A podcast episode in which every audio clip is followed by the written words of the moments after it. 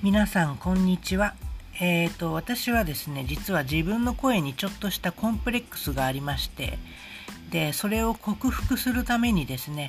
ここではあの自分の声であの日々思ったことなどを皆さんに伝えていけたらなと思っております。よろしくお願いします。